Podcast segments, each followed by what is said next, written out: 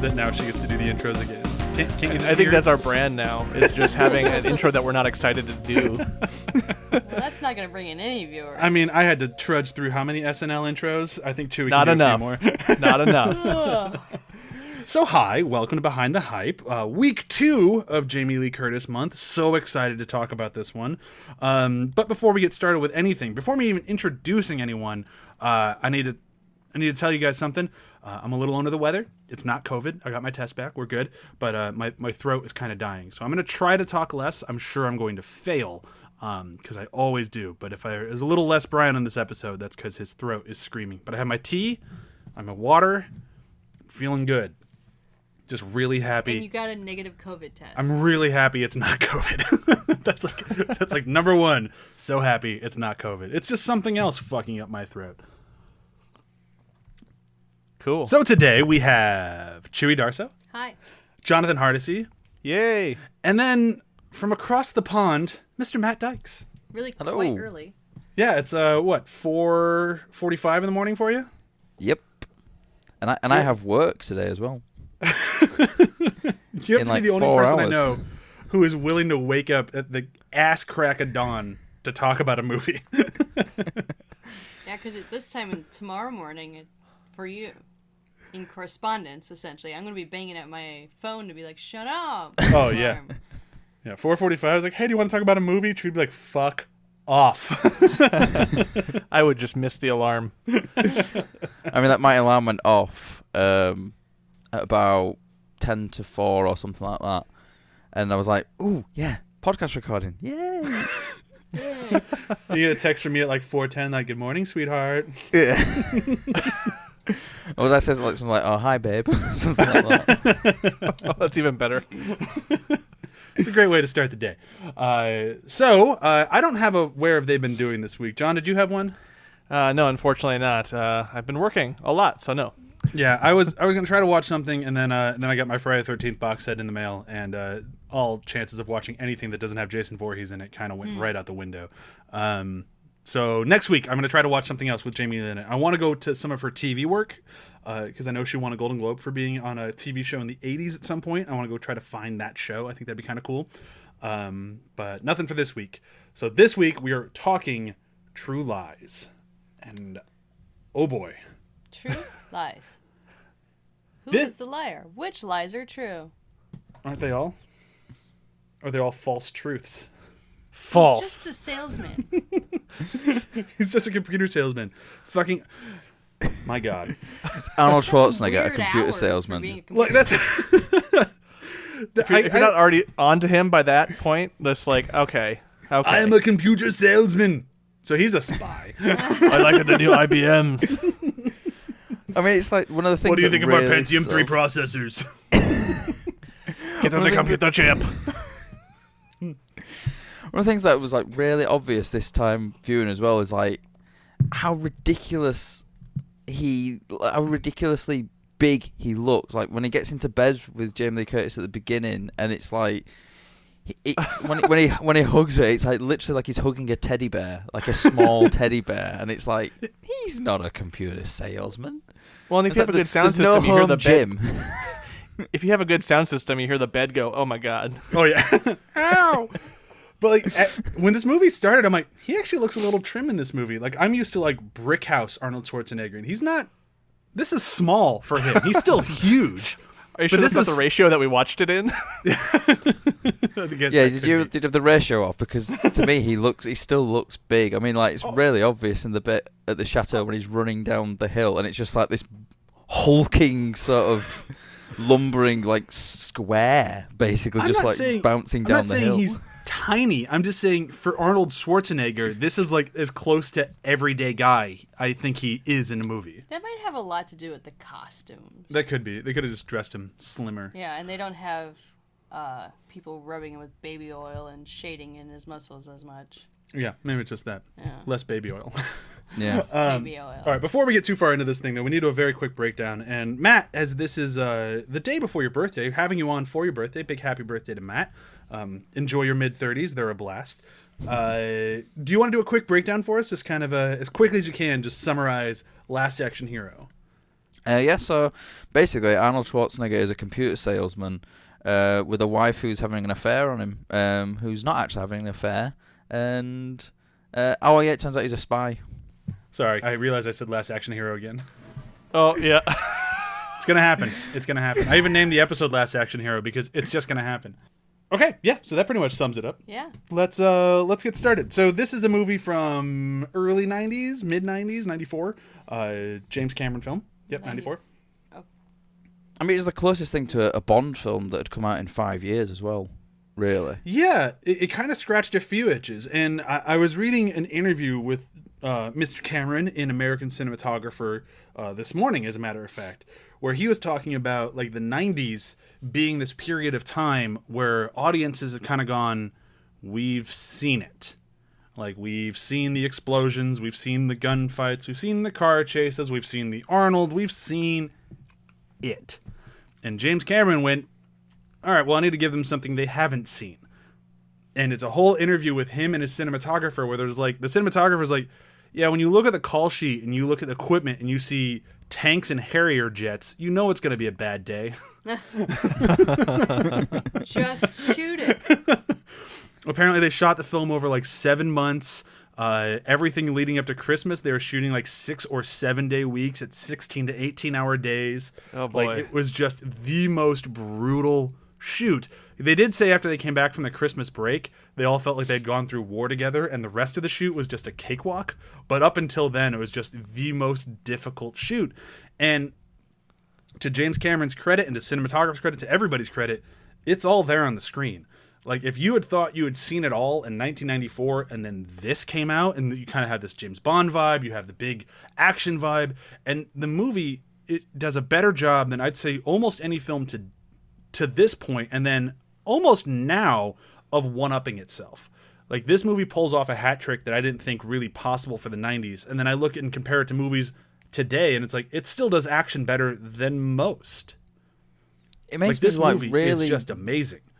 it really makes me wish that James Cameron would do more just action films and like action comedies as well. I think this is the only comedy film that James Cameron's done and he handles the comedy elements really well.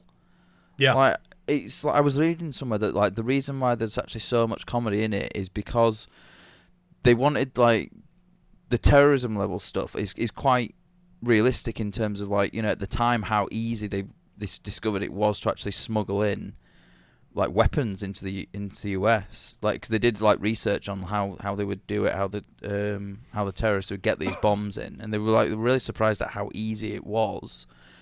Um obviously that changed after 9/11 Yeah. but in order Hope to try and get people to sooner. that was just them hijacking planes. yeah. um, but in order to like get like to to not inspire people to to try things like that, they wanted to up the comedy elements and like they basically put the comedy to the limit as to what they could do t- for it to be acceptable and not like verge into the sort of slapstick sort of parody um area but it's still like in some places it does go into that sort of parody elements yeah. as well but I think he he handles that comedy really well, and it is just like I always look at this film and think it's a shame that he doesn't just do more straight up action comedies because I think he would be a really he'd be really good at it. Well, we it also helps need more that of those now. Yeah, but like it really helps his casting. Like I mean, Tom Arnold aside, uh, like Arnold Schwarzenegger, like, he has brilliant comedic timing. Like you go through all of his repertoire, like his movies might not be the best. Like you might watch Kindergarten Cop and go, "This is kind of ridiculous," but at the same time, his comedic timing throughout that entire film, throughout this entire film, throughout most movies where he plays a comedic role, he's spot on. Like he is not a bad comedic actor. Yeah, and we and we never, no one ever complains about his comedic timing in these movies if they don't like him. That's never the problem. Yeah, he is never nev- the problem. No, like and you put him up with Jamie Lee Curtis, who'd made a very good career on being funny. Like you like you look at her in like a fish called Wanda, she's hysterical. And you put those two Yeah. together here and it's just like this We- was meant to be. The weakest link is Tom Arnold. Yeah. Because even the the terrorist guy, just his eyes, like they're so diabolical with his gigantic forehead. oh my And god. he just looks crazy and hilarious to me in general.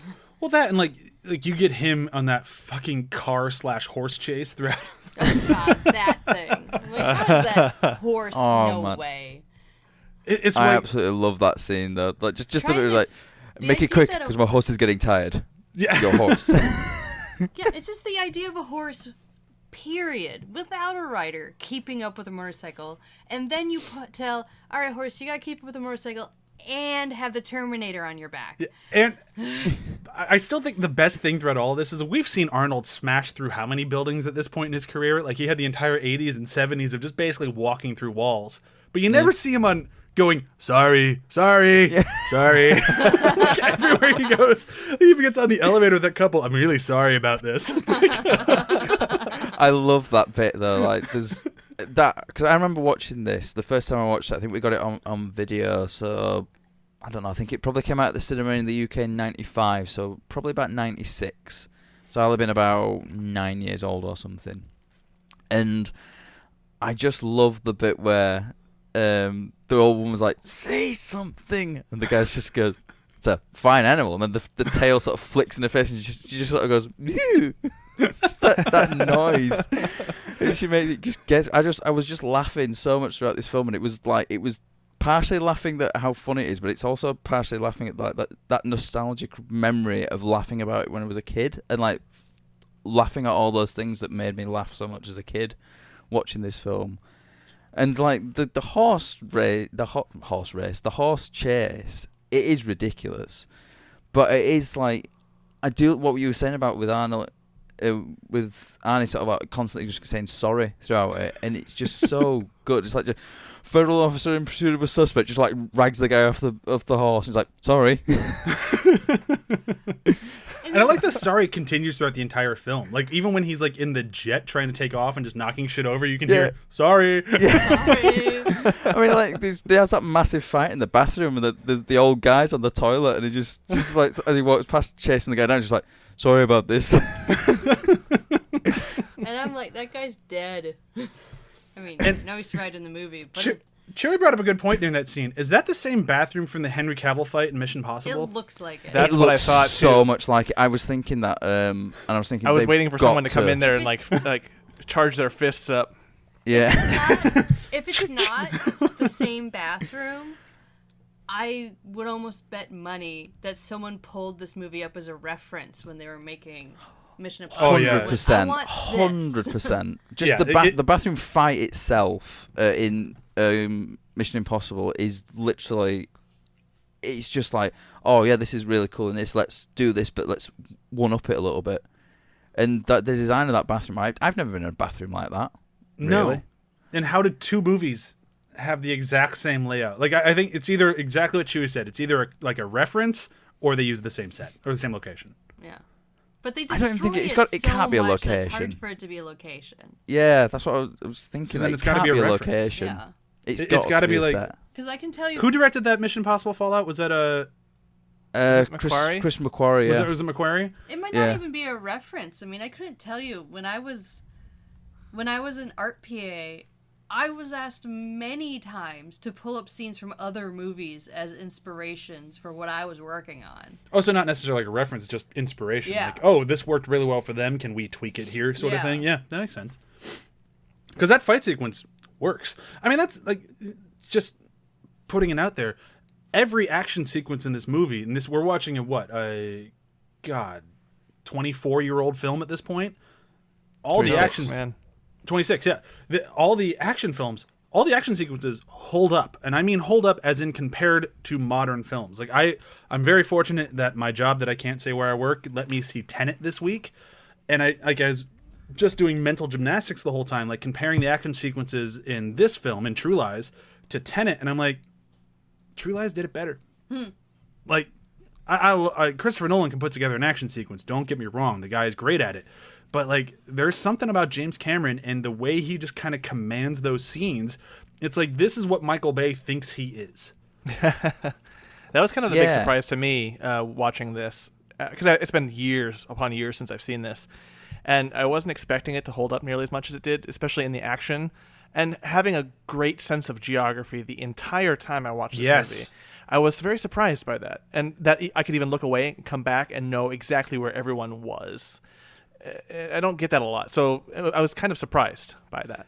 Yeah, like even like ridiculous scenes like the world's longest bridge chase. Like, how fast are they going? Like, how many miles is that bridge? Good I, mean, lord! I think that's a real bridge. I forget. It is a where- real bridge, but it's not.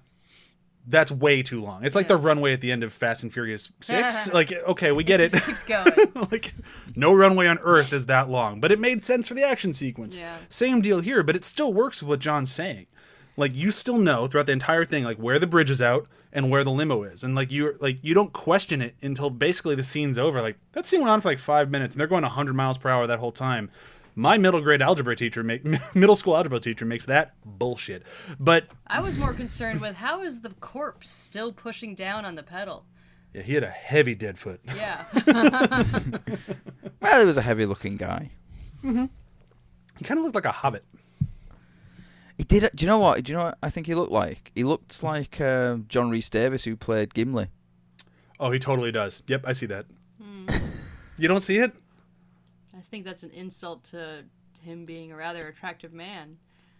I mean, like with Or like the just full the limo Gimli driver's an beard and attractive man? No, the limo driver looked like he had a puffy face, curly hair. See, that's an, an insult. The other Yeah, one's I saying know. this guy's attractive. That's not an insult. This is an insult.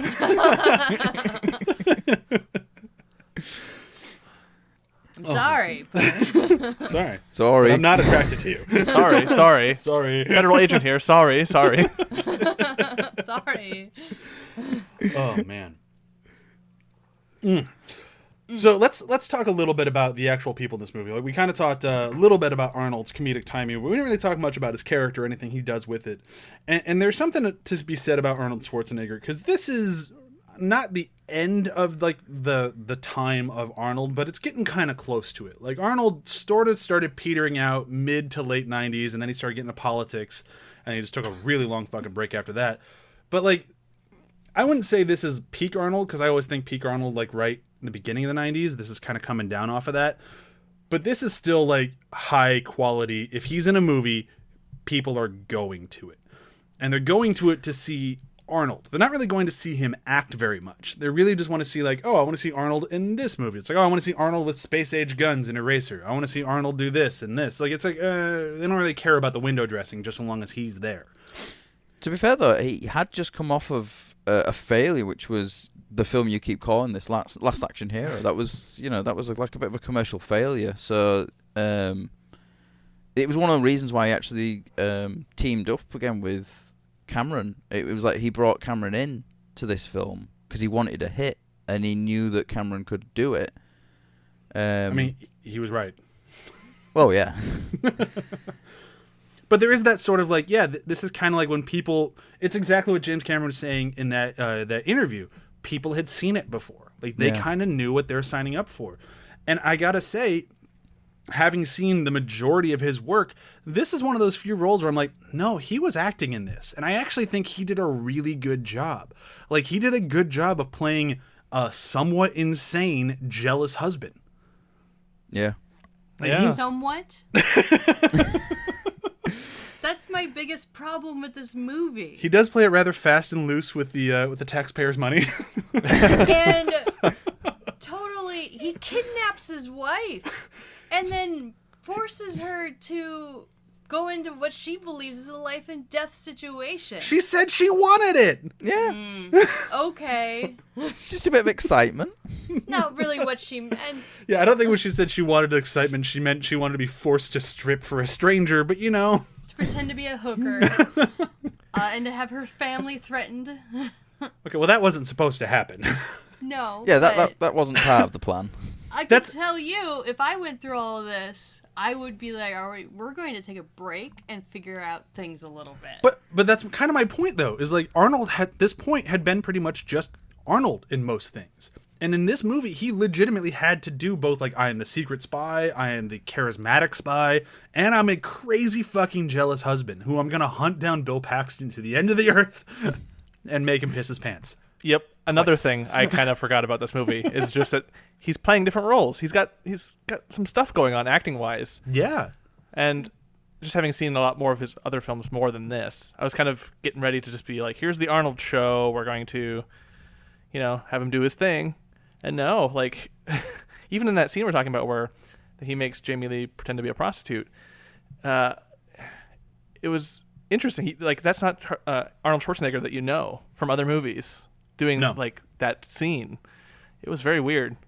And he actually like tries to be sweet with her afterwards, which was horribly misguided. when like like when she's on the bed and he's like, "Oh, Oh. I'm gonna do the rose," like Oh. horribly misguided. when she thinks she's about to be raped, yeah, he he could not be reading that scene worse. Like, Yeah. uh, because in her mind she's about to be raped, Well, and he's like, "I'm having a romantic moment with my wife." she's gonna be so happy when she realizes that it's me and not that. Why is this woman hitting me with a phone? Oh, it's like you, Gee, it's you almost- deserved it. yeah. you crazy fucking asshole. but I also like the movie doesn't try to play him up for this. Like the whole time this is happening, Tom Arnold and everyone is just like, dude, no, no, no, no, no, no. You, you should not do this. This is this is stupid. But they all go along with it. Probably because Are you gonna say no to Arnold Schwarzenegger?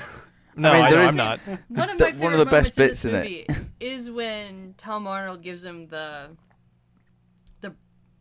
didacted notes or whatnot. Oh from Oh my the God. I'm literally just wiretap, gonna, I was literally just gonna say the same thing. The page is missing. then he just Give me the goddamn window. page. Give me the page. Yeah, that's great. And that's Tom Arnold cannot keep up. This is maybe the best performance Tarno- I would Tom Arnold ever gave. Absolutely, this is But top of his career. but it is still nothing compared to Schwarzenegger. Well, Schwarzenegger's firing in all cylinders. Like I put this up there with like best of his career. Yeah. Like he did such a good job in this, and it's exactly like what John and I were saying. Like it's because he has so many different like roles to play throughout it, and he does them all perfectly. But I, I particularly love crazy jealous husband. Like yeah, just punching out a window. Like I almost wanted Tom Arnold to be like, "Should get that hand looked at." no, he's not. I just, I just love that look he gives there. He just looks at the window, and then he's like, "Okay, Here's the piece of paper. yeah. Okay. So she did talk to Simon. seek help, Harry." Yes. But I love that, like, so you have the crazy jealous husband, and then, like, as soon as they reach the peak of, like, how crazy, jealous, insane is he gonna go, this other movie from the first, like, from 45 minutes ago, of, like, oh yeah, he was a spy fighting terrorist, just comes fucking crashing into this, like, rom com farce thing. And it's like, oh wow, this is a. We're going back to an action film now, Do aren't they we? ever explain how the terrorists find them in that hotel room? Well, they They're knew that he was in the hotel room. Um, They knew he had a suite there How? because it, it's the it, well because it's the same suite that he's been using for his cover. oh, it was. Yeah, Uh, because th- there's I a line in it where he says, "I can't believe you're using the suite at the marquee," and um, is and then uh, Harry says, "Well, would you think I can afford a suite on my salary?" Oh yeah, so they just they knew. Oh, all right. So they they they didn't went on that. the assumption that it was, you know, the Rehnquist guy who they've been checking out. Gotcha. Yeah, because then after after Arnold, uh, the only person left to really talk about this movie. Well, I guess we should probably talk a little bit Jamie about. Lee. Well, I was gonna say Jamie Lee, but I, you gotta say her for last. It's her month. Um, we gotta talk Tia. Well, what's her last name? Tia Carrere. Yes, Tia Tia, Carrere. Carrere. She What looks happened to her? I don't know. Like, I don't know why she she, was kind of. fantastic in this. film. She was like she was around. She was like a hot thing for like the early nineties. Like she was in Wayne's World. She was in this, and then she just sort of disappeared. That's kind of the thing that Brian and I were discussing. Is you know, she could have gotten labeled difficult. Yeah. which When when you call that a woman that in Hollywood, a lot of times that means you're gone. Yeah, as soon as you hear somebody, a woman, especially in the '90s, was quote unquote difficult, suddenly her career ended, Yeah. and you never know what that difficult meant to. And now, you know, after you know a lot of the she Me Too movement, Her show kinda- Relic Hunter. like, uh. Am I the only one that watched that? I think so. and it could have just been that she didn't want to keep acting. Like who knows? seasons, guys. Yeah.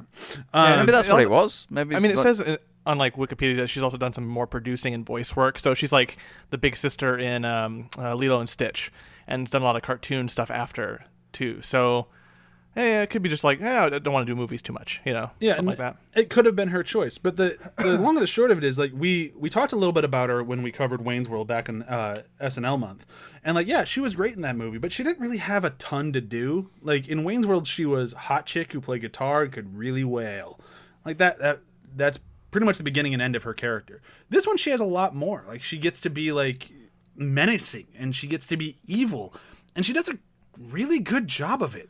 I specifically love the moment where Jamie Lee like smacks her with her uh, with her ring turned inside, so it cuts her cheek, and you just see that look on Tia's face, like, "Duh, "I'm murdering you now."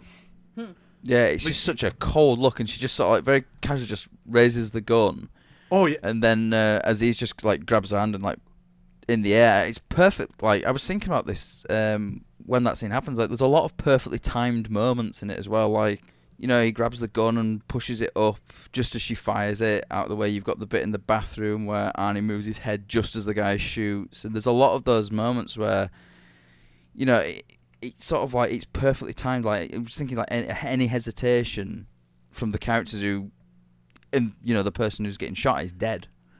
Um. But yeah, the, just just going back to like her performance, like Tia Carrere's performance as well. It's just she's so menacing. Like she oh, starts yeah. off as just like you know you think oh she's just like she's gonna be the innocent Bond girl who's caught up in it, and then you know very quickly when you like the more you see it like no no she's she's in on it. No, she's just evil. She's She just batshit mental. She's a businesswoman. yeah. It- it, like by by the end of the movie, it's like, oh no, she's just one of the full blown villains, and it's like, oh yeah, I don't really have a problem with you going off the bridge in that limo. Bye bye. We do I do love that s- that bit where she comes back around and just look and she just looks through the windscreen and just like shit. we do have to mention real quick Yes. that this is one of the maybe one of the last I would say one of the last roles for Charlton Heston. I don't know how much he was acting at this point. I think he was still doing a few things here and there. Like I think one of his last roles was unfortunately Planet of the Apes. Yeah. Yeah, well, But, yeah, like, it hi- was him actually. being Was the that his last? boss. I think it was he his last, The yeah. eye patch and everything. He just looked. What you mean, Nick Fury? Cartoony. Oh, he looked like Nick Fury. Like it was Nick Fury. Right. Well, when I was watching it, I did actually put Nick Fury question marks. I was thinking, it- was it inspired by Nick Fury? And then I was reading through the IMDb trivia, and apparently it was. oh really? Yeah. That's funny. apparently they modelled his entire appearance on Nick Fury because James Cameron is a, a comic book fan, and he and he wanted to be a comic book uh, artist or something like that. That was one of his sort of um, career paths that he looked at before he became um, the like the like a, a film production artist or whatever you call it. All right, I'm definitely wrong about it being one of his last movies. Yeah, he kept going for a while. Also. I didn't know Charlton Heston was a narrator in Armageddon. I didn't know that either. Huh. I didn't know there was narration in Armageddon. I think there's like a bit at the beginning that Guess talks we'll have about to rewatch it. Yeah, we have to rewatch Armageddon now. I mean, we knew we were going to do a Michael Bay month at some point. Uh, it's coming. It's down the road. It's going to be a rough month, but you know. We I don't know. The Rock's a good film. yeah, there's one. He's got a. Does it have to be Michael Bay? The first Can Bad Boys the- film's good. Can it be what's his face? Yep. The actor, uh, Bruce Willis. Oh, Bruce There's Willis would be plenty of Bruce one. Willis movies I haven't seen. Yeah, yeah. There, there's a shitload of Bruce Willis movies. He just spent the last ten years just going direct to DVD every other month. He's got a lot of movies. Oh, I don't think we Has he got divorced recently or something? I feel like he's just got a lot of bills to pay. Yeah, I don't know. He's kind of doing a Nick, Nick Cage ride right now. Like, good luck, buddy. Hopefully you'll uh, you'll you'll find something. I mean, the, the Um, the moment I knew that there was something going on with Bruce Willis financially was when I saw him on a Sky advert in a dressing gown. Yeah, we, we don't get the Sky adverts over here. No, can you send us a photo? for research. Might even be able to find it on YouTube. To be fair, Yeah, it's, I'll, I'll it's definitely be looking that up. ridiculous. Um, all right, well, if that's pretty much everybody else in the movie, it's time to talk about Jamie Lee. Uh, Jamie Lee has won two Golden Globes in her career, one for a TV show and one for this movie. I th- I just love movies that cast beautiful women, and they're like, all right, she needs to look dowery for a while before we realize she's hot. And I'm like, really? Glasses Like and a and a weird haircut. Yeah, okay. You're, you're gonna put her in layers of clothing.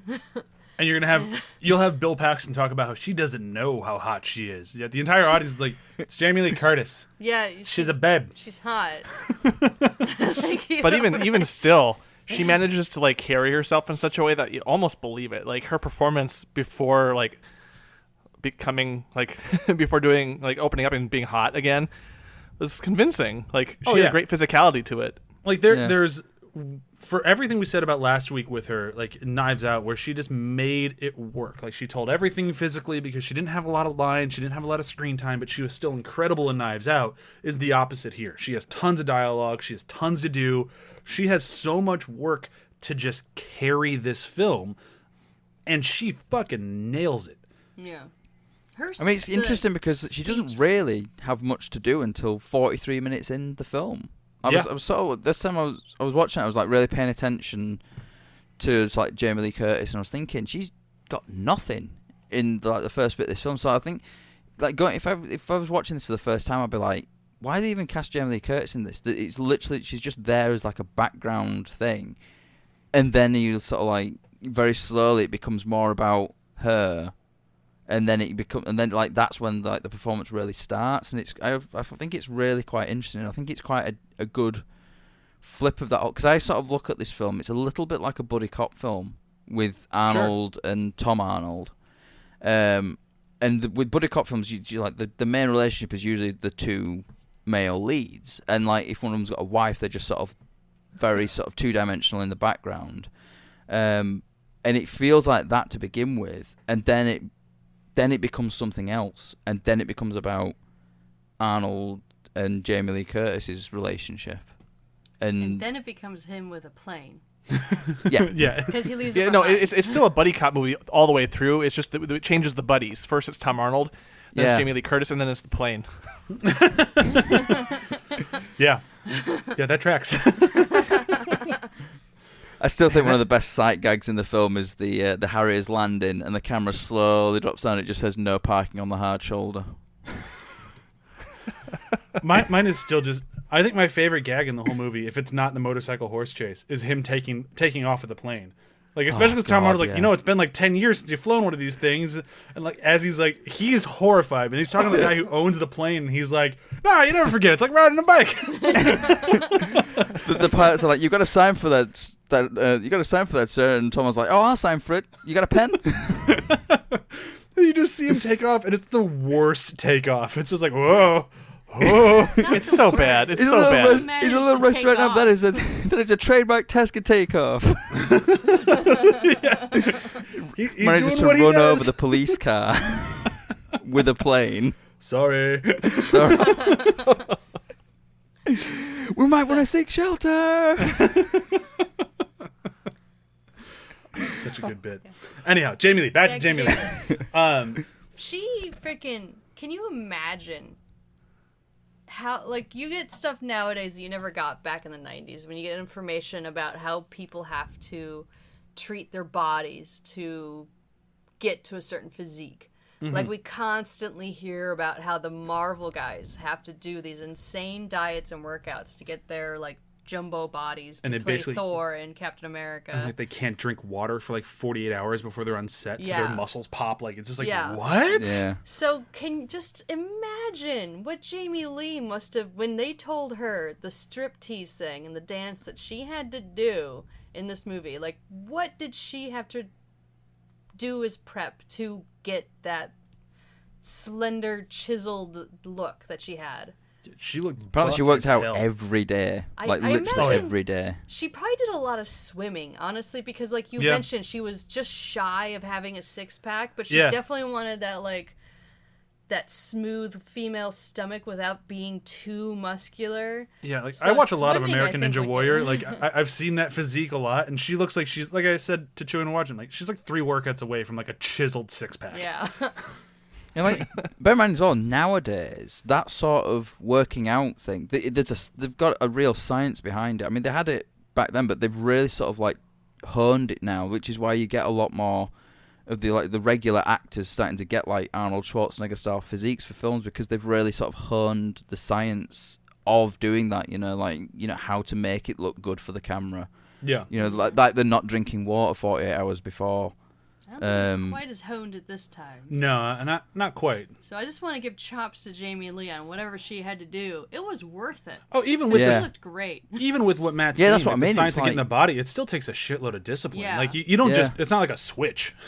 But and that just makes me want, remember when she had her like anti Hollywood phase where she Mm-hmm. let her body be her body for a little while and she came out in this photo spread where she had a little bit of chub over her underwear line and Yep. all this stuff and she was talking about being brave and embracing who you are and I'm like God, 'cause it just makes you think, be like, what was going through her head? What was she living through? Where she got this, which was amazing, but then she felt like she had to do the opposite at some point.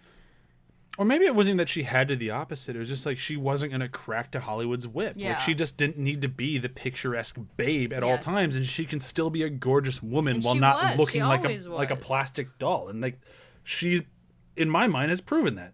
Like I still follow her on Instagram. She's still gorgeous today. She it's totally Jamie Lee. is. She's awesome. Yeah. But I just remember it was a big deal when she did that. When Yeah. she came out in that photo spread to show, be like, no, I actually have some fat in my body now. Yeah. I'm going to do yogurt commercials. But like all this aside, like the like we've said it a few times now, but like she did just a such a good job in this movie, and I I, I credit a lot of that. Kind of like what we were saying with Arnold, is that she didn't just have one role to play here. Like she had the whole like kind of mousy housewife, and then she had the I want to be a secret spy, and then by the end, like she only plays that role for all of two minutes in a scene, but by the end she is a spy. Like Yeah. she has like a full arc here, and she nails every step of the way. And I think that even speaks more volumes. Speaking, uh, thinking what Matt said, it, she doesn't really have anything to do until 45 minutes into the movie, and she still gets all of that done. yeah. And it doesn't feel rushed. It doesn't feel weird. Like there's just like there's something about a good James Cameron movie where it's like, oh wow, when he was on his when he's on his game, everything clicks. James Cameron knows how to work with his actors. Yeah. And he knows how to pace things out where you actually earn scenes. You're not just Mm. given them. Yeah. It's weird watching a movie where the scenes are earned and you then stop and think like, oh shit, they the scene was earned. I don't know. It's weird sometimes watching action films and a lot of things just happen because they have to happen plot wise. And it was like, Yeah. no, naturally this happened because this happened and this That's happened. Like why Michael Bay will never be James Cameron. No, and like that, that's kind of like don't get me wrong. I love the Marvel movies; they're a blast. But like a Marvel movie, it's like there's an action sequence now because it's been 15 minutes, and there needs to be an action sequence now. It's like that's just kind of how it goes. And like you have a very Marvel esque action sequence at the end of this movie. You have people fighting outside of a mode of transportation. That's like the Marvel 101. like put them on a train, they're gonna jump outside the train. They're gonna jump out of cars. They're gonna jump out of planes. We get it. This one does that exact same thing here with a 13 year old girl, a terrorist, and Arnold Schwarzenegger in a plane, and it's one of the best action sequences I think ever in a film, and it doesn't feel out of left field. Like you can see the natural progression from how the movie started to where it is, and it's like you're watching this thing with grinning ear to ear, like this shit is ridiculous, but it's just so much fun. yeah, it's fun. It's funny as well, and it's funny. In like the one thing, I, the one problem I have with Marvel films is when they inject the way they inject humor into the action scenes because they do, they do it through dialogue, or like or they make it ridiculous, like uh, way too over the top ridiculous. Um, and like this that scene in, on the plane is funny, like Yeah. because you've got the plane is just spinning around and spinning around, and you it, and it's the sort of like the way they edit things. So they cut into, you know, that office building where that guy's cleaning, and you can hear his the music he's listening to, and you can just see the plane just spinning around in the background, and then it just comes crashing through the window, and then you've got like you know the gag of um, as he's going flying back and like you know right between the legs on the uh, on the the tail um, fin thing. I can't Yeah. remember what you actually call it on the well, plane. And, Plane and also parts. the joke is set up really well. Like the the humor of that final scene is set up properly. Uh, And it's set up you know, like I said, I like the now- Marvel movies, but they their jokes tend to be jokes to put humor in it. Whereas Yeah. like we just watched like a minute, like t- two minutes of the worst jet takeoff in history, and now he is trying to like keep his daughter safe, and fight terrorists on that same plane using the same like awkward maneuvering. And it just because of that foundation being so funny. First of all, all this other stuff is just starting to land because he, James Cameron teed up all that stuff perfectly. Yeah. And the gag of him like going like getting hit between you know between the legs on the tail fin. It's not just a gag for the gag's sake. It then sets up that ah now he can get his gun because his gun Yeah. had fallen off earlier and got snagged on on the thing. So it's all like it's all sort of there for a reason. It's not just oh we'll throw in a gag here, we'll throw in a gag there. It's all sort of very quite well designed.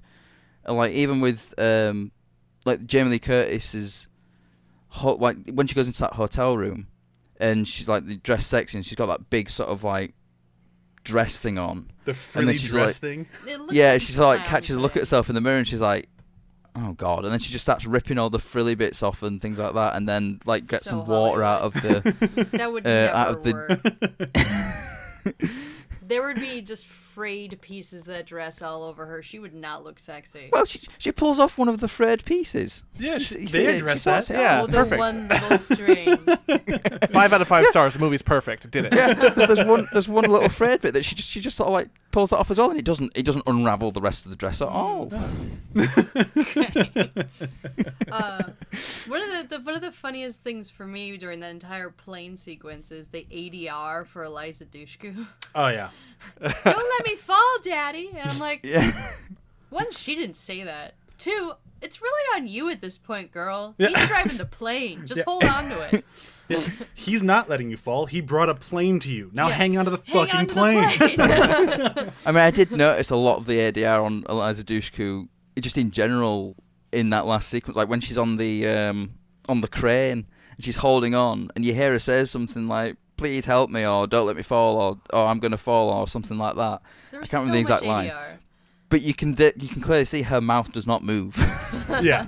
It's one of those like I get it. I get it. It's just kind of funny. Yeah, it- it's like okay, she says nothing. This is kind of a boring scene. She needs to cry for help or something. Like, yeah, this isn't 4K. No one's ever gonna see this. Cameron. Uh, you know she's not gonna die because she's got to become a Slayer later. oh God, she's the worst Slayer.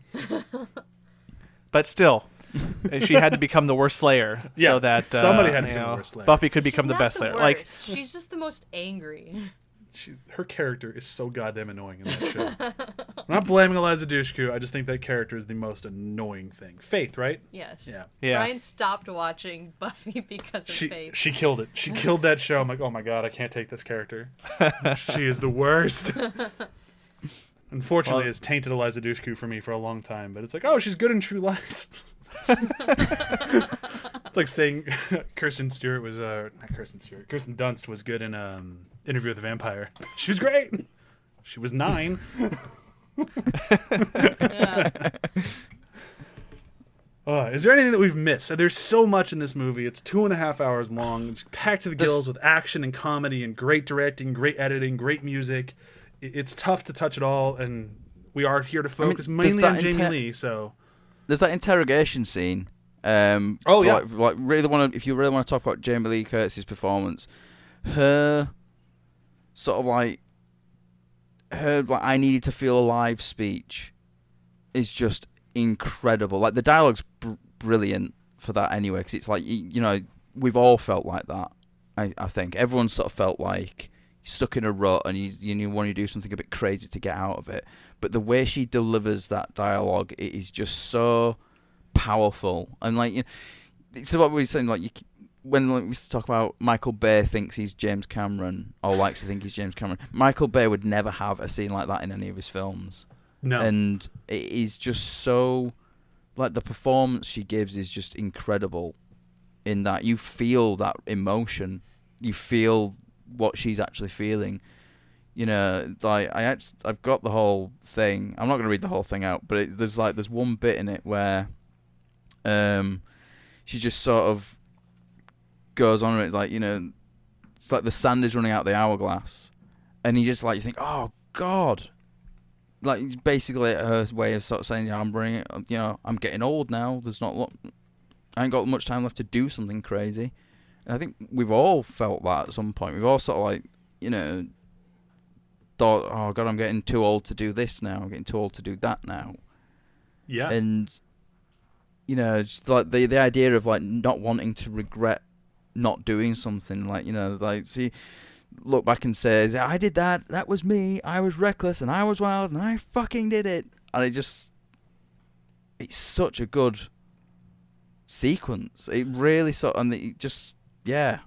in in a, a weaker filmmaker's hands, I think you're right. I think that scene comes out because that scene grinds the action and the comedy, which this like that is the lifeblood of this movie, to a halt. It, it just kind of takes everything you've been enjoying, and going stop. We're gonna tell you why we're here. We're gonna explain Yeah. the emotional drive of the film, and we're gonna put it all out here, raw and naked. And it is, a, you're right, it is a great scene, all the way up to her exploding and trying to break down the window at them. Like, She does break Yeah. down the window. She could have kept going with that. Oh yeah, if she really wanted to get through, she was coming through. Yeah. like, I mean that that also like gives um, another great comedy moment though in the uh, where the first ask of the question is like, did you did you sleep with him?" And it's like no, and then Tom Arnold's like, she's lying, and then like then she, when she's like smashing the window, and he goes, I think she might be telling the truth. oh, Tom Arnold. I agree, he's the weakest link in this movie, but it is the best of his, and his career. character is such a supportive scumbag. Right. She's having an I think- affair. Welcome to the club. you did it, man. He's a scumbag, but he is supportive. Honestly, I, I don't think he's a scumbag. More the fact that he's just scared of Arnie. That's why he won't stand up to him. So that's why he lets everything go. Like you know, if you were Yeah. having, if you, he tries to stop him with the page thing. He's the worst And then advice, Arnold Schwarzenegger though.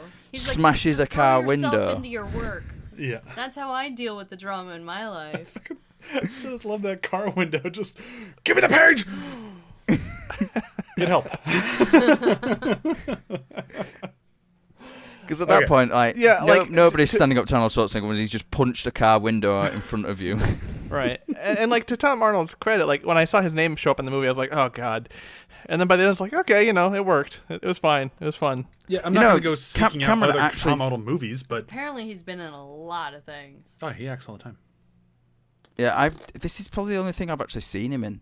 Really, I can't think of any other Tom Arnold films. So for me, like, I don't really think he's all that bad as well. I think he's he's good. He plays the role that he's there to play. He's the the comedic backing of of Schwarzenegger.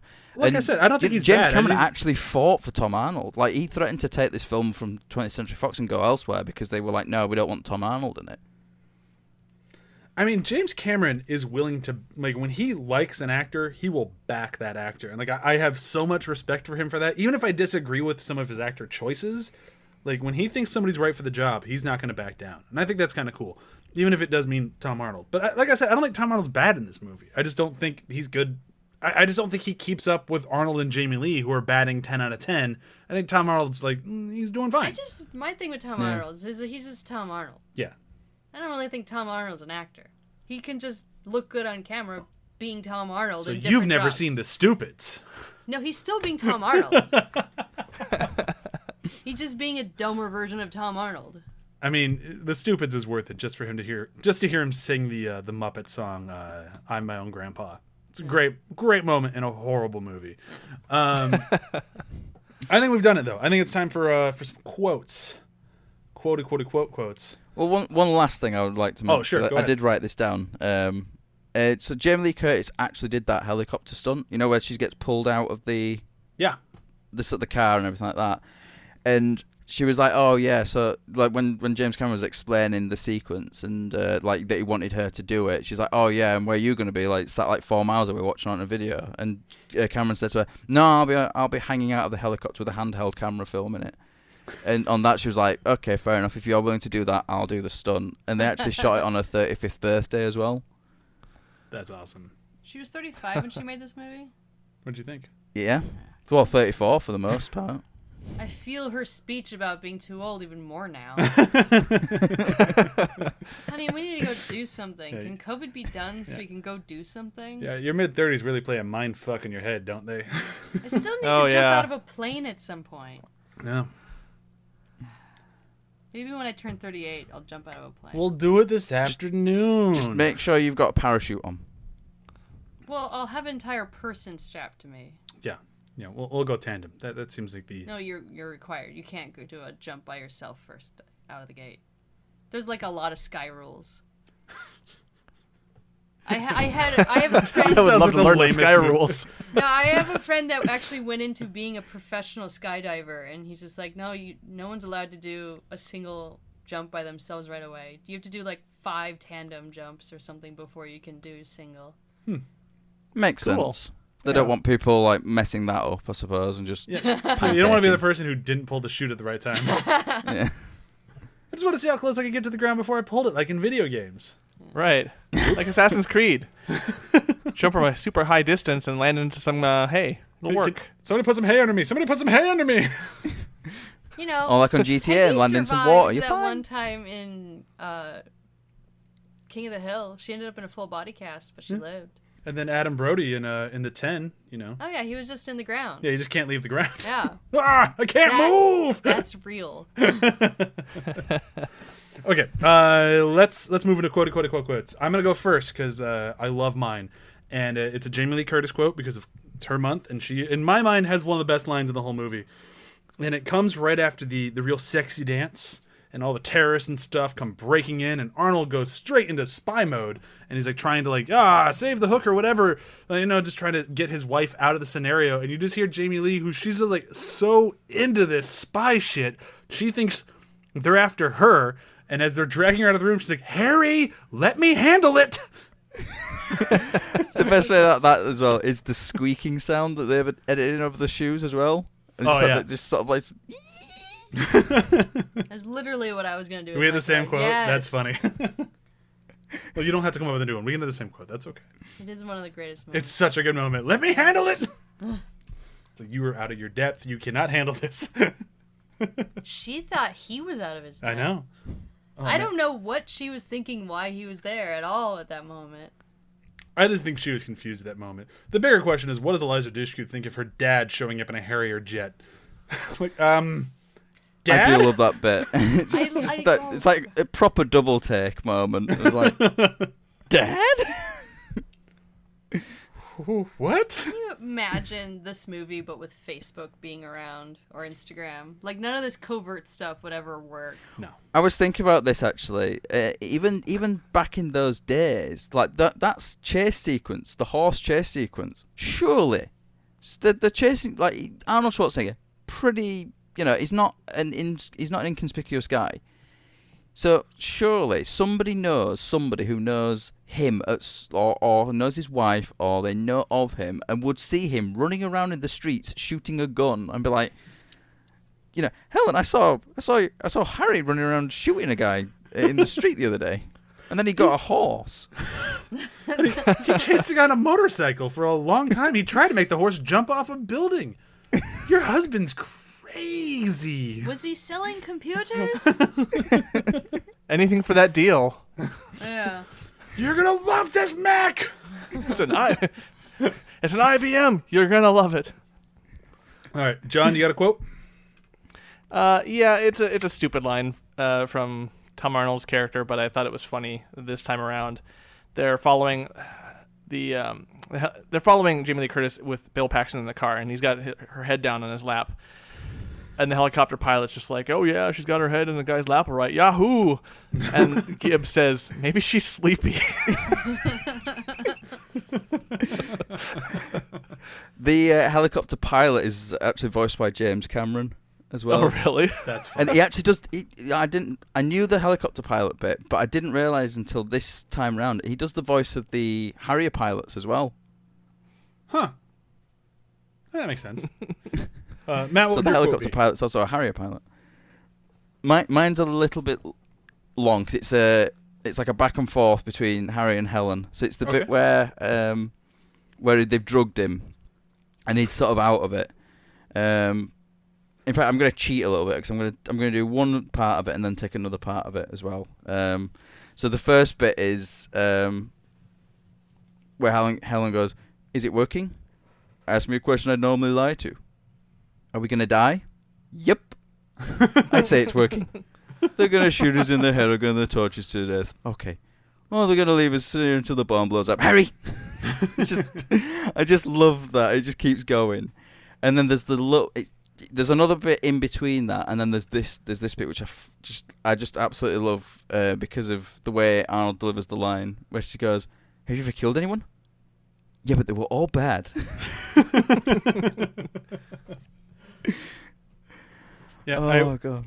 my backup quote wasn't even a quote. It was just the uh, the scene where like they're going to kidnap her and like one of the uh, the guard like one of the cops does his job and he like takes a gun to the back of Jamie Lee's head and Arnold just turns on him like a dime and just clocks him. I'm kidnapping my wife. You're not kidnapping my wife. I love that. I absolutely love that bit. He's so eager, and he was like, he that that so that that guy gets up, you know, that morning, like I'm gonna give 110 percent today. yeah. Like, he had to be like, "What the fuck did I deserve that for?" oh boy. Okay, so double features. I Do you have one? Yeah, Go for it. San Andreas. Oh god, why? Because they're both bad at their jobs. okay. You're I can't argue with that. When this situation's happening, you don't just appropriate government resources to go do stuff with your family. You're supposed to do your job. Yeah, The Rock really drops the ball in San Andreas. Yeah, he's just like, I'm supposed to be a helicopter EMT and help the entirety of Los Angeles. Now I'm gonna steal this and go try to save my daughter in San Francisco. Go to San Francisco. Bye. Bye, everyone that's dying in Los Angeles. and this movie, it's like, my wife's cheating on me. I'm gonna use all of the resources of the taxpayers to spy on my wife and kidnap my wife. Okay, looking at it from that idea, you are spot on. San Andreas. And they're both really bulky men yeah. who love their families. John, do you have one? Uh, yeah, and it's not because they're exactly alike, but after watching this movie, I would want to watch this one next, uh, Mr. and Mrs. Smith. Okay. And it's it's more the idea of like the married couple doesn't exactly know what each other does, and it results in a lot of funny, fun moments and a lot of action-packed moments. And uh, yeah, no. As soon as this was done, I was like, I should find our copy of Mr. and Mrs. Smith and just watch it because that was the vibe that I felt like after this. I was actually thinking before uh, that it would have been hilarious in Mr. and Mrs. Smith if they had had a cameo of Jamie Lee and Schwarzenegger at some point. Seeing those two guys, uh, what's the, I can't remember their names now, Brad and Angelina, yeah.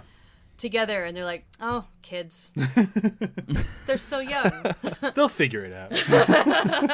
R- right? Yeah. It would be a great cameo. yeah. Yeah, no, that works. Uh, Could have had one of them being the therapist they're talking to. Oh, that'd been funny. Uh, Matt, do you have a, a good movie to double feature with this one? I got yeah I because of the whole Bond elements. I got caught up on um, a Bond film, and then just and then like I just couldn't think of anything else. Like I kept thinking, no, it's too obvious. Is that? But then like I literally just got stuck with it. So then I went with um, Goldeneye because it's the both sort of early '90s films. Like you know, one of them's wanting to be a Bond film, the other one is a Bond film, and I just think it's you know there's some similarity there as well. Like the the sort of elements of it in in sort of like some ways. And I just think you know you've got the Harrier sequence in this film, you've got the tank in Bond. It's like you know you know those sort of like set piece type sequences. I think it'd just be a really decent sort of double feature. Like you could just like look at True Lies. This is the only Bond film we'd had for for the nineties so far, and then we got this 90s Bond film and just like sort of see how much they they were both influenced by each other. Because I True Lies is is so influenced by James Bond and the fact Oh, you know just that opening sequence is basically like a James Bond pre-title sequence. And you even have him taking off the wetsuit and he's got a tuxedo underneath it. I mean that's straight out of Goldfinger. Oh yeah. So uh, my double feature, it's coming kind of off of that the interview I read earlier, where it's like, what do you do for an audience that's seen it all? And you kind of have to figure out a way to take what they've seen and repackage it in a way that is just explosive and still kind of fresh and new and just kind of wow people in a way they didn't expect to be wowed. And it helps that they share a location. I'm going with Mission Impossible Fallout. Um, I thought you were gonna go with All right. Scream. Oh, that'd been cool. Um, but it just kind of like Fallout to me, it, it did the it did the impossible. It took a franchise that had kind of done it all at this point and made a legitimate good movie. Like it had a good heart to it, it had some funny moments to it. The action sequences were incredible. Like it was just an all around solid spy film, and it kind of caught me off guard. It's like, oh, I thought I'd seen it all, and then this was fantastic, and that's kind of what they said was the goal of this one. So I think they kind of pair well together with that in mind. Um, but I think that's it. I think I think we we true lied. That one's the easiest one so far, by the way. Um, far easier than cats. D-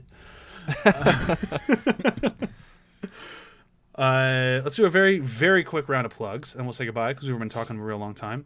Uh, I'll make it nice and easy for this and every other show on the ATH network. Check out athpod.com. Uh, Chewy, you don't have anything to plug right now, right? No, I'm good. John, uh, Demon Days, I assume. Oh yes. And Matt, anything to plug? Uh, my Hunt for October article, whenever it comes out. Hopefully soon. Oh, I do want to plug one thing. Oh, go for it. The new Ryan Reynolds movie. Just cause I freaking love that trailer. Yeah, I'm not gonna watch it. I'm- I'll watch the movie. I don't want to watch the trailer. I'm trying to remember the name of it right now. Free Guy. Free Guy. Free guy. Guy. Free guy. Yeah. Watch the trailer for Free Guy. No. It looks so good. Like I'm really excited. Have excited. you seen to Have you seen see the it. the uh, Have you seen the thing where they're all on Zoom chat and they're all recording um, things for when they think it might come out? No, I haven't. I have seen that. That's brilliant. I just love that it's a combination of gamer, Truman Show, and Lego Movie. Yeah, it, from the first trailer, it looked really good. I don't need to watch another one. I'm good. All right. Thank you, everyone, for listening. Uh, next week, be sure to tune in as we watch one of Jamie Lee's horror films. I haven't decided which one yet, but it will be one of them, and it will not be Prom Night because that'll be the week after next. Um, it was going to be Tailor Panama, and then I, I, the more I thought about it, the more I'm like, nah, we can find something better. So thank you, everyone, for listening. Tune in next week for another Jamie Lee film that I will decide over the next day or so.